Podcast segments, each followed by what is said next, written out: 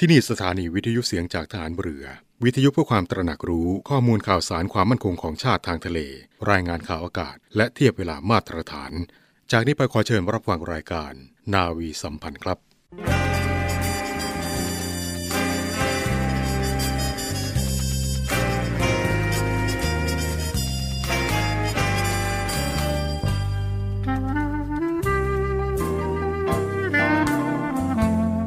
ให้นายทหาร นายตำรวจทุกคน รักษาคำปฏิญาณที่ได้ให้ไว้อย่างเคร่งครัด และตั้งใจปฏิบัติหน้าที่ด้วยความเที่ยงตรง เข้มแข็งและเสียสละ พร้อมทั้งหมั่นศึกษา และฝึกฝนตนเอง ให้มีความจัดเจนคล่องแคล่วในหน้าที่ และในการปฏิบัติงานร่วมกับผู้อื่น ฝ่ายอื่นอยู่เสมอ ทุกคนทุกฝ่ายจะได้สามารถร่วมมือร่วมใจกัน สร้างสรรค์ความพัฒนาผาสุก ให้แก่ประชาชนและประเทศชาติ ได้ตามอุดมคติที่ตั้งมั่นไว้ตลอดไป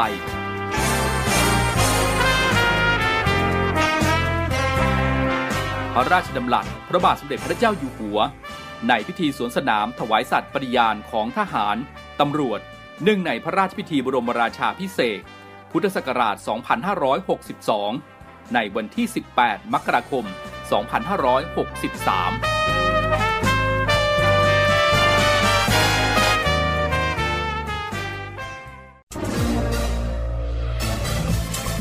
คุณกำลังฟังเสียงจากฐานเรือ ทุกความเคลื่อนไหวในทะเลฟ้าฝั่งรับฟังได้ที่นี่เสียงจากทหารเรือ กับช่วงเวลาของรายการนาวีสัมพันธ์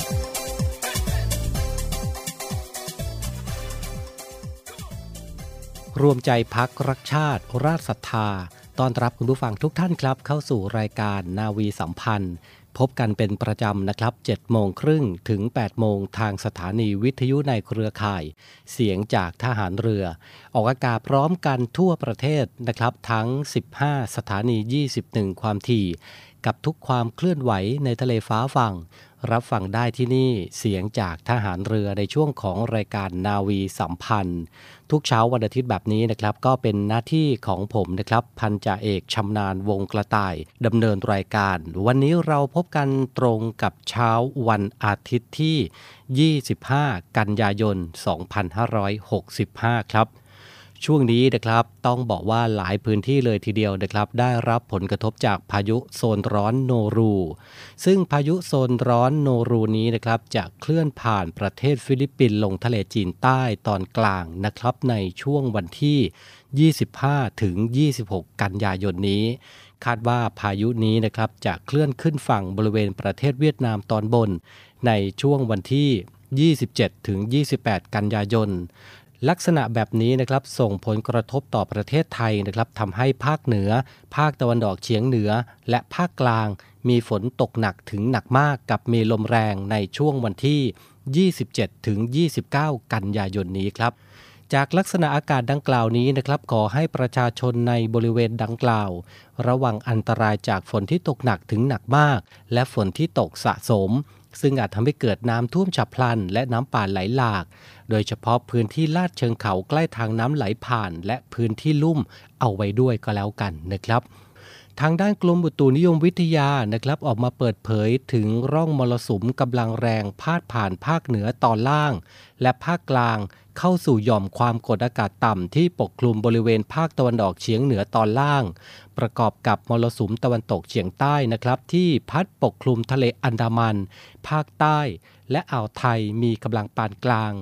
ลักษณะเช่นนี้ทำให้ประเทศไทยนะครับ มีฝนตกหนักบางแห่งในภาคเหนือ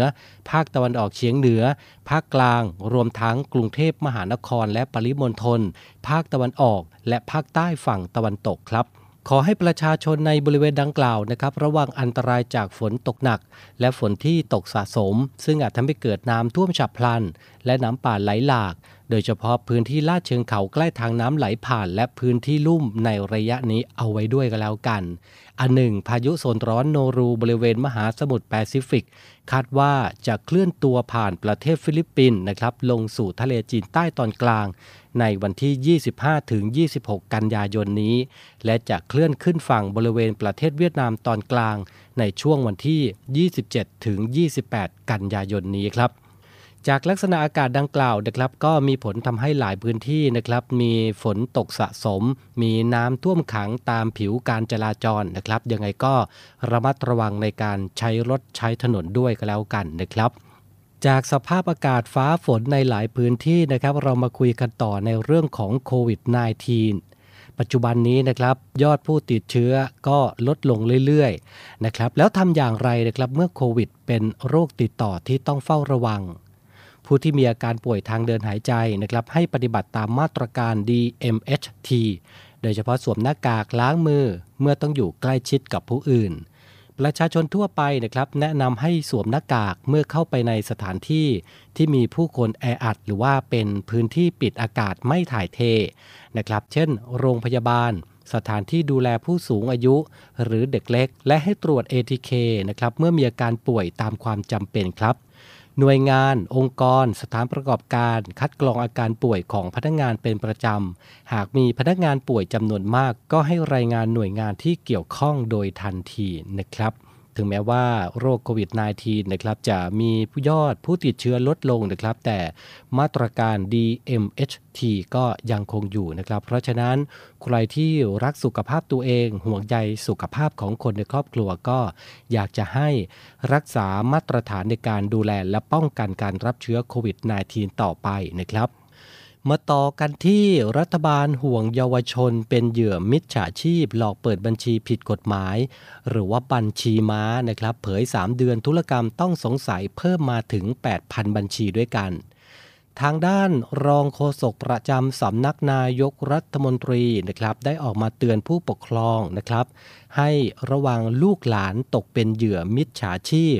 หลอกหรือจ้าง ให้เปิดบัญชีผิดกฎหมาย หรือว่าบัญชีม้านั่นเองนะครับ ที่ผ่านมานะครับหน่วยงานรัฐที่เกี่ยวข้อง เช่น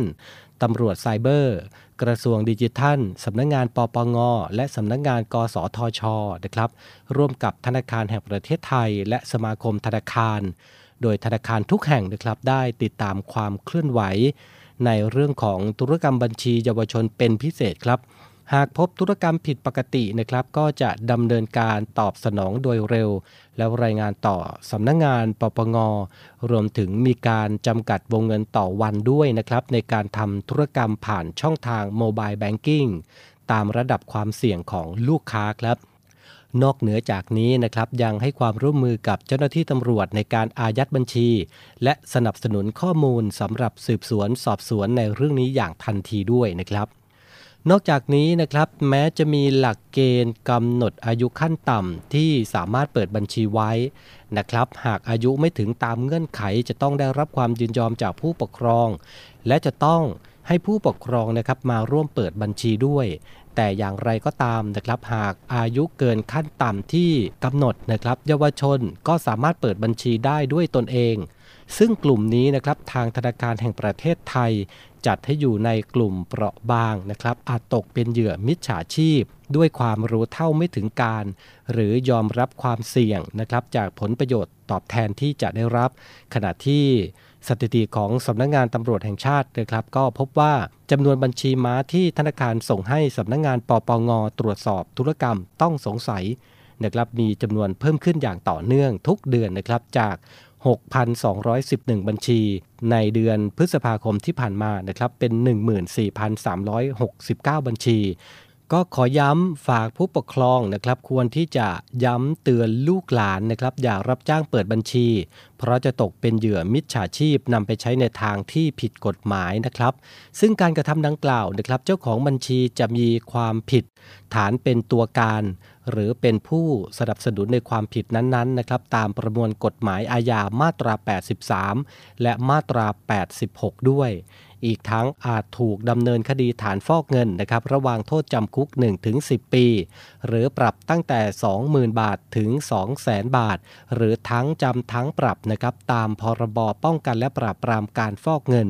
พุทธศักราช 2542 ครับ ยังไงก็ย้ำเตือนฝากไปถึงคุณพ่อคุณแม่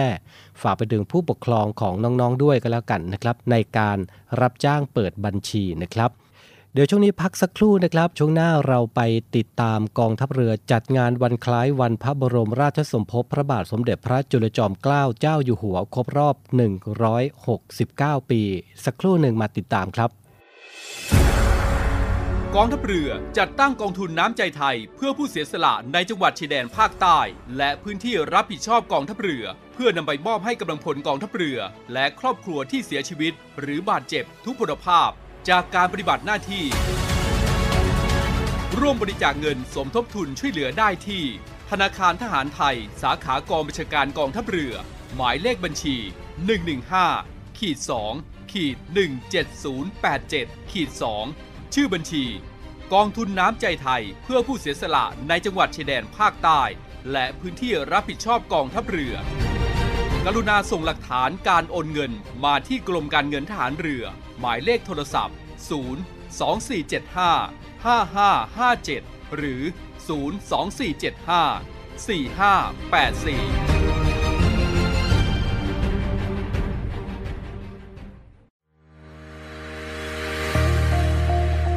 พลังสามัคคี พลังราชนาวี ขอเชิญร่วมติดตามข่าวสาร ภารกิจ และเรื่องราวที่น่าสนใจของกองทัพเรือ ผ่านช่องทาง YouTube กองทัพเรือ ด้วยการกดไลค์ กดติดตาม YouTube Channel กองทัพเรือ Royal Thai Navy Official Channel มาอัปเดตข่าวสาร และร่วมเป็นส่วนหนึ่งกับกองทัพเรือที่ประชาชนเชื่อมั่นและภาคภูมิใจ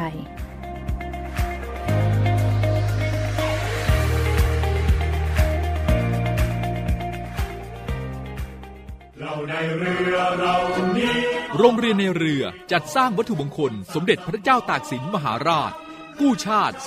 255 ปี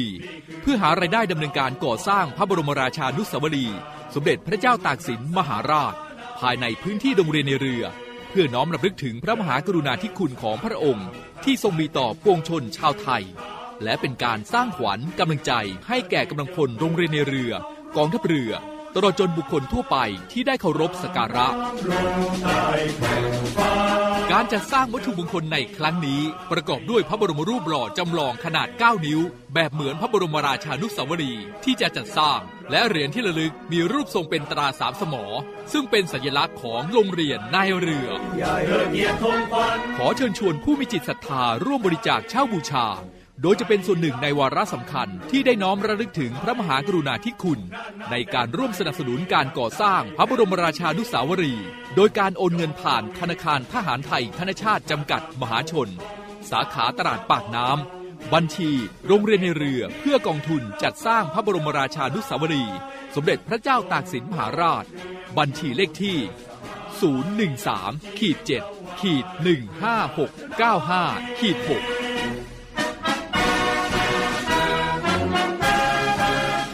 ามารถสอบถามรายละเอียดได้ที่กองกิจการพลเรือน กองบัญชาการโรงเรียนในเรือ หมายเลขโทรศัพท์ 024753963 024753879และ 0829281092 ID ไลน์ในการสั่งจอง 0829281092 วัตถุมงคลสมเด็จพระเจ้าตากสินมหาราช กู้ชาติ 255 ปี เรานักเรียนนายเรือชายชาติเชื้อแกล้วกล้ามุ่งศึกษานาที่รั้วทะเลไทย พบกับอีกหนึ่งช่องทางในการติดตามรับฟังสถานีวิทยุในเครือข่ายเสียงจากทหารเรือทั้ง 15 สถานี 21 ความถี่ ผ่านแอปพลิเคชันเสียงจากทหารเรือในโทรศัพท์มือถือระบบ Android เพียงเข้า Play Store พิมพ์ค้นหาเสียงจากทหารเรือ จากนั้นดาวน์โหลดแอปมาติดตั้ง ก็สามารถเลือกรับฟังสถานีและความถี่ที่ต้องการรับฟังได้ แล้วมารับฟังไปพร้อมกันนะครับ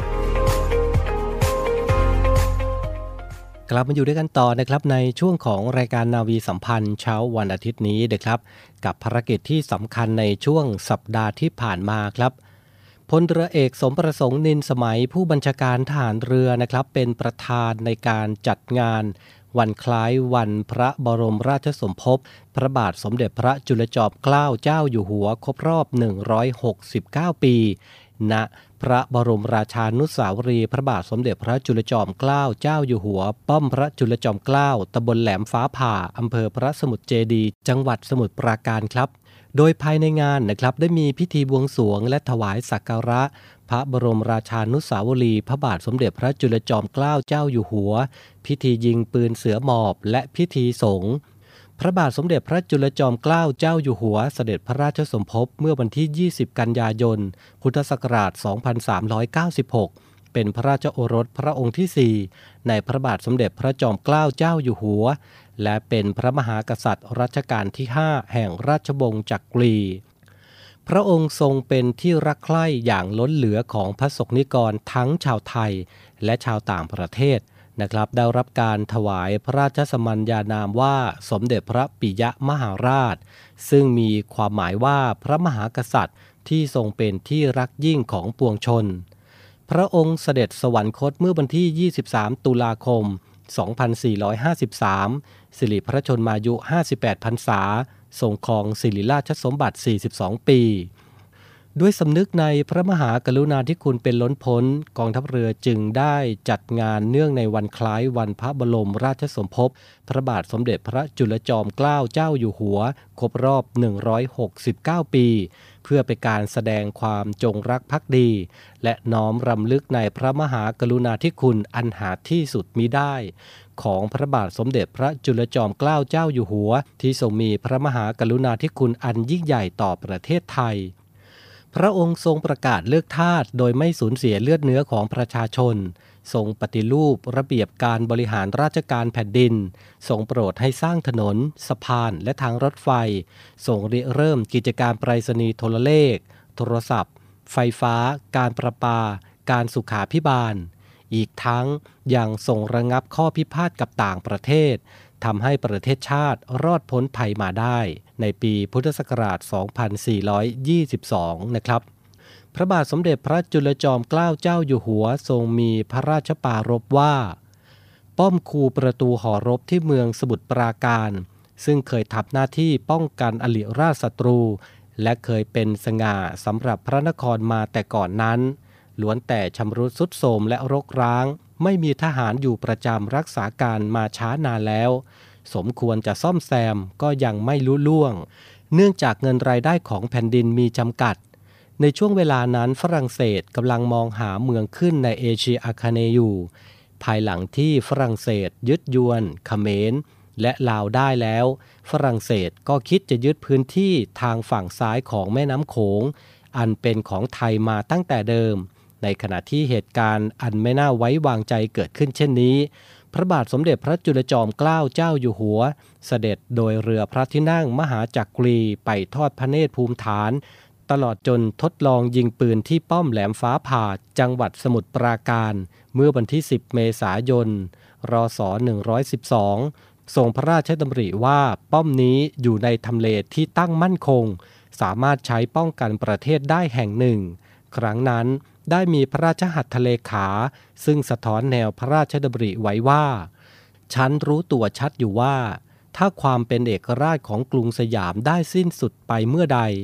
ชีวิตฉันก็คงสิ้นสุดไปเมื่อนั้นมีได้อยู่ปกครองทรัพย์สมบัตินี้เลย ซึ่งจะทนอยู่อย่างที่ขอไม่ได้เลยเป็นอันขาด จึงโปรดให้ปรับปรุงป้อมดังกล่าวอย่างเร่งด่วน พร้อมทั้งจัดหาอาวุธที่ทันสมัย และมีประสิทธิภาพมาติดตั้งประจำไว้ให้ครบถ้วน โดยได้พระราชทานเงินพระคลังข้างที่ หรือเงินส่วนพระองค์มาเพิ่มเติมอีกจำนวนหนึ่งหมื่นช่าง ประมาณ 8 0 0แสนบาท เพื่อสมทบการก่อสร้างป้อมพระจุลจอมเกล้า โดยเริ่มการก่อสร้างเมื่อปีพุทธศักราช 2435 จนแล้วเสร็จในต้นปีพุทธศักราช 2436 ซึ่งตรงกับเหตุการณ์รศ112 และทรงพระกรุณาโปรดเกล้า พระราชทานชื่อป้อมปืนแห่งนี้ว่า ป้อมพระจุลจอมเกล้าต่อมาเมื่อวันที่ 1 เมษายน พุทธศักราช 2436 พระองค์ได้เสด็จพระราชดำเนินด้วยเรือพระที่นั่งมหาจักรี ไปทอดพระเนตรป้อมทรงทดลองยิงปืนเสือหมอบด้วยพระองค์เอง โดยปืนเสือหมอบนั้น เป็นปืนใหญ่ขนาด 6 นิ้ว บรรจุท้าย และเป็นรุ่นแรกที่มีใช้ในกองทัพเรือ ซึ่งสั่งมาจากบริษัทเซอร์ดับเบิลยูจีอาร์มสตรองจำกัด ประเทศอังกฤษ โดยปืนชนิดนี้ถูกติดตั้งอยู่ภายในหลุมที่ขุดลึกลงไปในดินจำนวน 7 หลุม หลุมละ 1 กระบอก ซึ่งภายในหลุมได้ก่อเป็นกำแพงกว้าง พอที่พลประจำปืนจำนวน 10 นาย จะปฏิบัติงานได้ ปืนนี้เวลายิงจะโผล่กระบอกปืนขึ้นมาจากหลุมด้วยแรงไฮโดรลิก และเมื่อทำการยิงแล้ว ปืนจะถอยลงมาอยู่ในหลุมตามเดิม อันเป็นที่มาของชื่อ ปืนเสือหมอบ ในปีพุทธศักราช 2436 เมื่อการก่อสร้างป้อมพระจุลจอมเกล้าแล้วเสร็จ ก็ได้มีโอกาสรับใช้ประเทศชาติ ด้วยการต่อสู้กับผู้ล่วงล้ำอธิปไตย ในเหตุการณ์พิพาทระหว่างไทยกับฝรั่งเศสรศ112 จากเหตุการณ์ในครั้งนั้นทำให้พระบาทสมเด็จพระจุลจอมเกล้าเจ้าอยู่หัว ทรงพิจารณาเห็นว่า การว่าจ้างชาวต่างประเทศเป็นผู้บังคับการเรือและป้อม ไม่เป็นหลักประกันพอที่จะรักษาประเทศได้ สมควรที่จะต้องบำรุงกำลังทหารเรือไว้ป้องกันภัยด้านทะเล และต้องใช้คนไทยทำหน้าที่แทนชาวต่างประเทศทั้งหมด และการที่จะให้คนไทยทำหน้าที่แทนชาวต่างประเทศได้นั้น ต้องมีการศึกษาฝึกหัดอย่างดี จึงจะใช้การได้ จึงทรงส่งพระเจ้าลูกยาเธอหลายพระองค์ ไปศึกษาวิชาการ ทั้งในด้านการปกครอง การทหารบก การทหารเรือ และอื่นๆ ในทวีปยุโรป รวมทั้งได้ทำการฝึกนายทหารเรือไทย เพื่อปฏิบัติงานแทนชาวต่างประเทศ ตั้งแต่นั้นเป็นต้นมา ทำให้กิจการทหารเรือมีความเจริญก้าวหน้า ทัดเทียมนานาอารยประเทศ ตราบจนปัจจุบัน ไปปิดท้ายรายการในวันนี้นะครับที่สำนักงานวิจัยและพัฒนาการทางทหารกองทัพเรือจัดงานนาวีวิจัย 2022 วิจัยพัฒนาพึ่งพาตนเอง มุ่งสู่อุตสาหกรรมป้องกันประเทศครับในสัปดาห์ที่ผ่านมานะครับพลเรือเอกสมประสงค์นินสมัยผู้บัญชาการทหารเรือ เป็นประธานเปิดงานนาวีวิจัย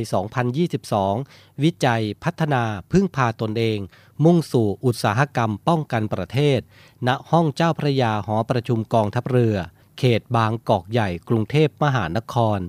โดยมีพลเรือตรีสุชาตินาคมอนผู้อำนวยการสำนักงงานวิจัย และพัฒนาการทางทหารกองทัพเรือให้การต้อนรับจากนโยบายผู้บัญชาการฐานเรือประจำปีงบประมาณ 2565 ด้านการวิจัยและพัฒนาวิทยาศาสตร์ และเทคโนโลยีของกองทัพเรือ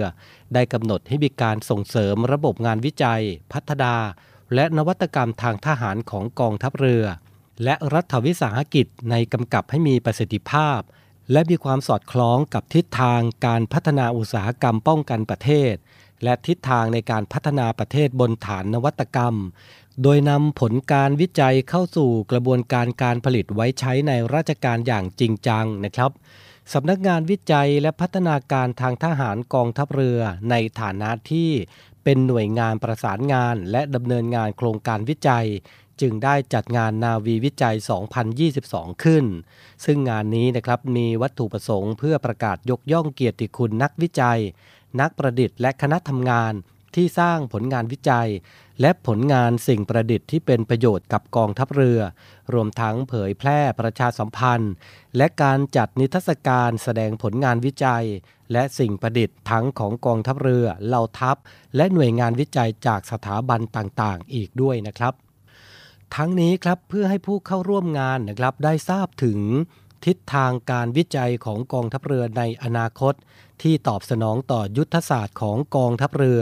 และเป็นการส่งเสริมให้ข้าราชการของกองทัพเรือมีความสนใจ การดำเนินการวิจัยกันมากขึ้น อันจะเป็นการนำพาไปสู่การวิจัยเพื่อพึ่งพาตนเองต่อไปในอนาคตครับทั้งนี้นะครับภายในงานที่จัดให้มีขึ้นนะครับในครั้งนี้ได้จัดให้มีพิธีมอบรางวัลประกาศยกย่องเกียรติคุณ นักวิจัยของกองทัพเรือประจำปีงบประมาณ 2565 ด้วยนะครับ โดยผู้บัญชาการฐานเรือ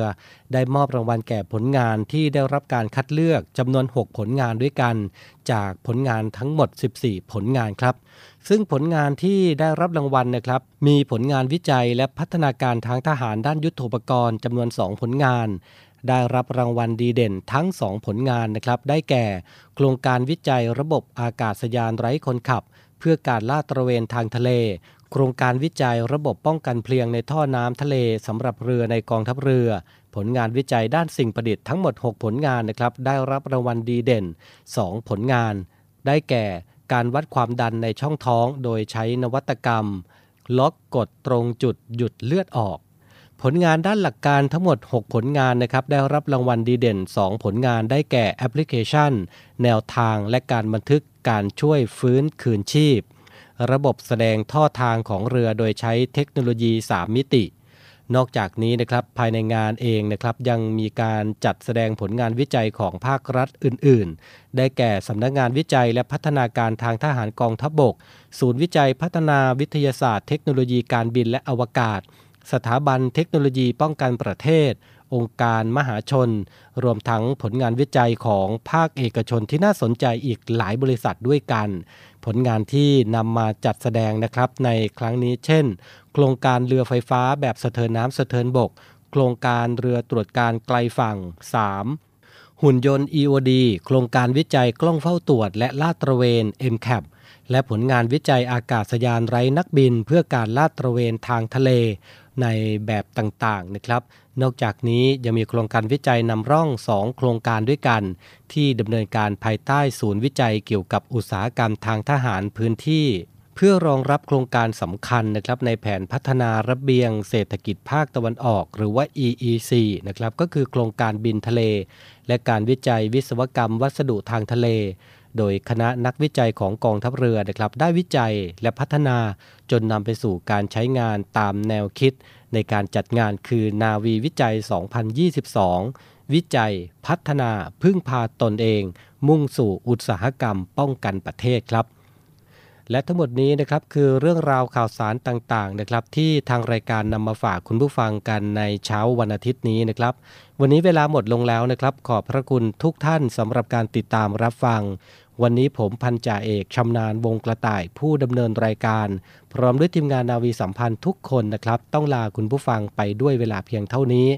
พบกันใหม่ในเช้าวันพรุ่งนี้กับรายการนาวีสัมพันธ์ เสียงจากทหารเรือสำหรับวันนี้ สวัสดีครับ อ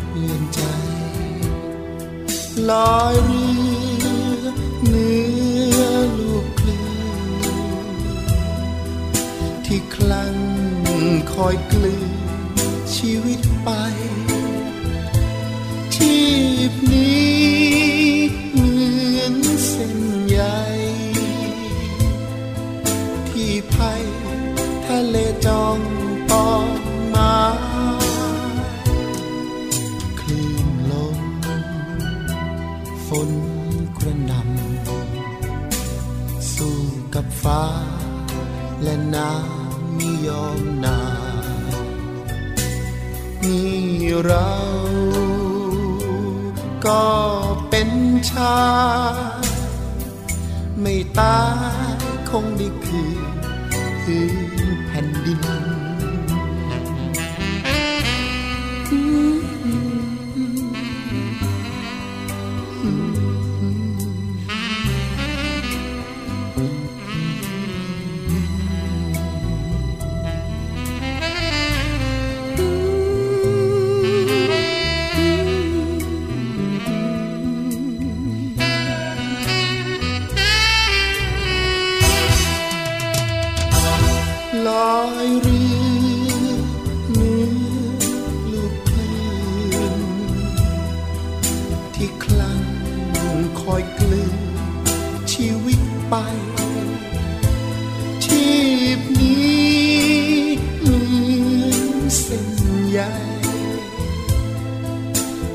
ทัยทะเลจองตองมาคลื่นลมฝนกระหน่ำสู้กับฟ้า และน้ำไม่ยอมนายนี่เราก็เป็นชาย ไม่ตายคงได้ พื้นแผ่นดินนี่เราก็เป็นชายไม่ตายคงได้คื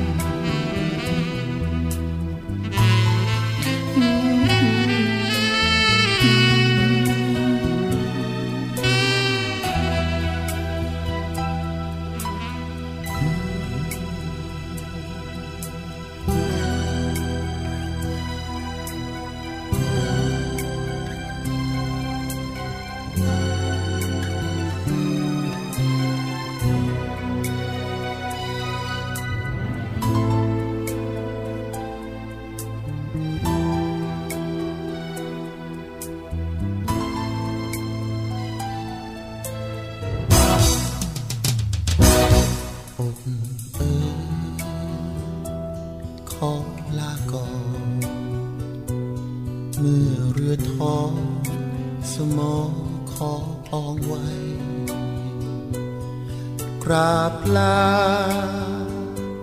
แผ่นดินไทย อยู่ในใจยังหูหูไม่ลืม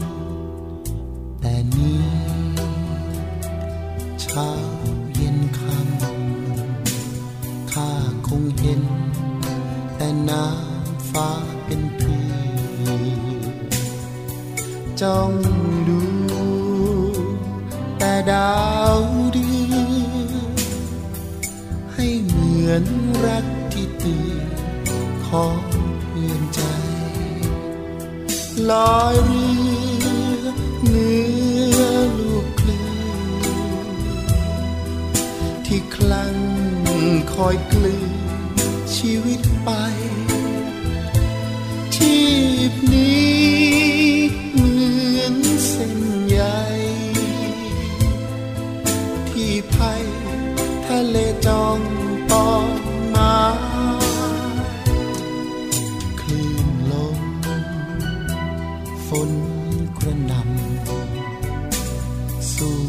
ฟ้า